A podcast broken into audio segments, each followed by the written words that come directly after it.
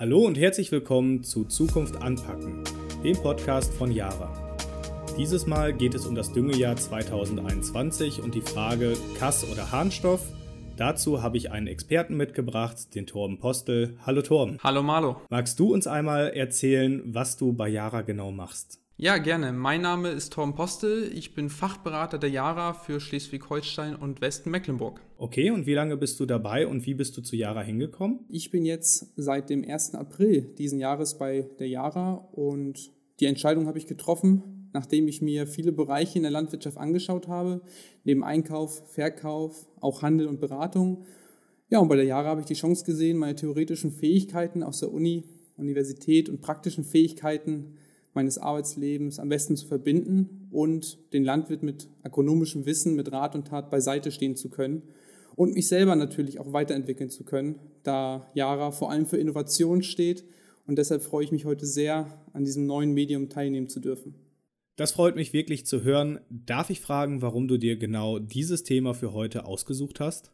Na klar, also das Thema, was wir heute besprechen, ist für mich persönlich mit das wichtigste Thema, welches wir bei der Pflanzenernährung haben, da wir mit dem Stickstoff den am ehesten ertragsbegrenzenden Nährstoff haben und gerade durch die Stickstoffwahl, also Kass- oder Harnstoff, den Grundstein für eine erfolgreiche Ernte legen. Und das ist nicht immer so leicht. Und da stellt sich seit Jahren eigentlich immer wieder die Frage beim Landwirt, soll ich Kass oder soll ich Harnstoff einkaufen bzw. düngen? Und seit diesem Jahr ist diese Frage noch um einen zusätzlichen Faktor verschärft worden, da wir bei der Harnstoffanwendung vor allem in den Winterungen eingeschränkt wurden und jetzt einen Urease-Inhibitor nutzen müssen. Kannst du diese Einschränkungen noch einmal genauer erklären? Gerne. Also Harnstoff als Düngemittel darf ab dem 1. Februar 2020 nur noch aufgebracht werden, soweit ihm ein Ureasehemmstoff zugegeben ist oder unverzüglich, jedoch spätestens innerhalb von vier Stunden nach der Aufbringung eingearbeitet wird. Das heißt konkret für die Praxis, dass zur Winterung, also die im Herbst gesät werden, nur noch behandelter Harnstoff angewendet werden darf und lediglich auf unbestellten Acker ja, der normale Harnstoff genutzt werden kann. Dann unterliegt dieser aber auch der Einarbeitungspflicht, wie wir ihn aus der Organik kennen. Das bedeutet also für uns, dass die Düngeverordnung die Anwendung von Harnstoff sehr stark einschränkt. Warum wurden denn diese Vorgaben gemacht? Hintergrund ist die National Emissions Ceilings Directive, kurz NEC-Richtlinie. Ähm, diese begrenzt in der EU die Emissionen von vier Luftschadstoffen und dazu gehört unter anderem Ammoniak. Und das Ziel für die Reduktion der Ammoniakemissionen für Deutschland liegt bei 29 Prozent bis zum Jahre 2030. Ja, und 95 Prozent der Ammoniakemissionen stammen eben aus der Landwirtschaft und davon auch ein Teil oder davon entsteht auch ein Teil bei der Düngung. Und im Vergleich zu anderen Stickstoffdüngern verflüchtigt sich bei der Harnstoffdüngung besonders viel Ammoniak. Und in Versuchen konnte gezeigt werden, dass der Wert bei ca. 13,1 Prozent der ausgebrachten Stickstoffmengen liegt. Ähm, als Vergleich beim Kass dagegen sind es nur 0,7 Prozent.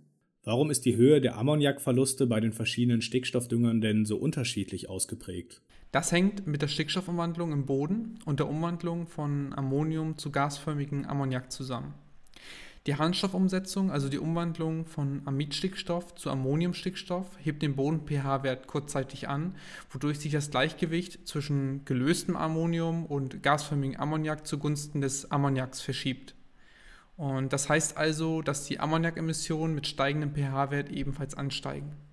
Bei Nitratdüngern dagegen entfällt dieser erste Umwandlungsschritt, womit diese Düngemittel weniger anfällig für Ammoniakverluste sind. Der Zusatz von Ureasehemmstoff zum Dünger verhindert also, dass sich Ammoniak verflüchtigt. Das ist ja wirklich eine tolle Sache.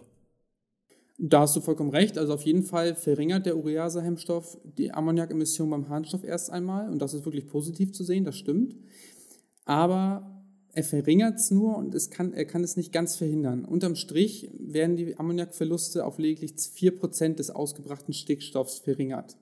Das heißt, die Verluste beim Harnstoff werden also ungefähr gedrittelt. Und wenn man sich das jetzt vor dem Hintergrund der Preisthematik einmal vor Augen führt, dann muss man auch beachten, dass dieser UI nicht umsonst mitgeliefert wird, wodurch ein Preisvorteil zu anderen Produkten nicht mehr gegeben ist. Das heißt, wir kommen nicht auf Null und geben trotzdem mehr Geld aus. Und neben der Preisthematik muss man auch die ökonomische Wirkungsweise weiter beachten und diskutieren. Und es wird bereits häufig gezeigt, dass die Lagerstabilität mit der Zeit stark abnimmt und sich der Inhibitor in der Folge vom Harnstoff löst. Dadurch haben wir dann wieder vermehrt Verluste und auch diese Mühen bzw. der Zukauf des Inhibitors war eigentlich umsonst. Naja, und abschließend darf man auch nicht vergessen, dass wir eine zusätzliche Chemikalie ausbringen, was unter Umständen wieder zu unnötigen Diskussionen führen kann. Und wenn man auf Chemikalien verzichten kann, dann sollte man das auch tun. Du bist also von Harnstoff mit Urease-Inhibitoren nicht so wirklich begeistert. Was ist denn deine Empfehlung an die Zuhörer? Für mich persönlich ist eine bedarfsgerechte Düngung über Kass, also Kalgamonsalpeter, die einfachste, effektivste und eigentlich auch nachhaltigste Lösung. Zum einen wegen der geringen Verluste, wodurch wir eine höhere Nährstoffeffizienz haben, was gerade bei geringem Stickstoffniveau durch die Düngeverordnung immer wichtiger wird. Vor allem, weil wir dadurch einfach wirklich Kosten sparen. Das liegt daran, dass beim Kass eben dieser erste Schritt der Stickstoffumwandlung komplett entfällt und wir düngen bereits die Form, die die Pflanze sofort aufnehmen kann. Also umgehen wir sozusagen das große Problem der Ammoniakemissionen weitestgehend und wir müssen keinen teuren UI dazu kaufen. Dann sehe ich auch, oder dann vor allem auch wegen der besseren und vor allem gleichmäßigeren Streuqualität und Ausbringung, bedingt durch das höhere Gewicht und dem größeren Korndurchmesser gegenüber dem Harnstoff. Auch das spart wieder Zeit und Nerven und erhöht den, und erhöht den Ertrag homogen über das gesamte Feld. Und dann auch noch wirklich explizit der Punkt der höheren Wirkungsgeschwindigkeit. Der Nitratwirkstoff kann eben sofort von der Pflanze aufgenommen werden, auch unter trockenen Bedingungen. Und das bedeutet, dass der Landwirt dementsprechend seine Flächen genau dann versorgen kann, wenn diese es nötig haben. Naja, und abschließend auch ein toller Zusatz. Kast kann auch ohne Probleme wirkungssicher und effektiv mit Schwefel kombiniert werden, wodurch auch wieder das Thema, die, oder das Thema der Effektivität äh, zu tragen kommt und die Effektivität gesteigert wird und wir Zeit und Kosten sparen. Kass löst also viele unserer bestehenden Probleme. Warum ist Schwefel in diesem Zusammenhang besonders wichtig? Schwefel hat, hat, wichtige Aufgaben im Pflanzenstoffwechsel. Er ist am Aufbau von Eiweißen und dem Blattgrün sowie bei der Bildung von Enzymen, Coenzymen und Vitaminen beteiligt. Und das heißt, Schwefel ist für die Proteinsynthese, also für den Ertrag und die Qualität der Pflanzen unabdinglich. Und es ist dadurch möglich, gerade bei geringen und begrenzten Gesamtstickstoffmengen gewisse Ertragsniveaus noch zu erreichen. Leider haben wir noch oft das Problem, dass die regelmäßige Schwefeldüngung in der Praxis einfach noch vernachlässigt, vernachlässigt wird. Und beim Schwefelmangel wird das Wachstum und die Qualität dann allgemein reduziert. Und das, so kommt es zu Ertragseinbußen.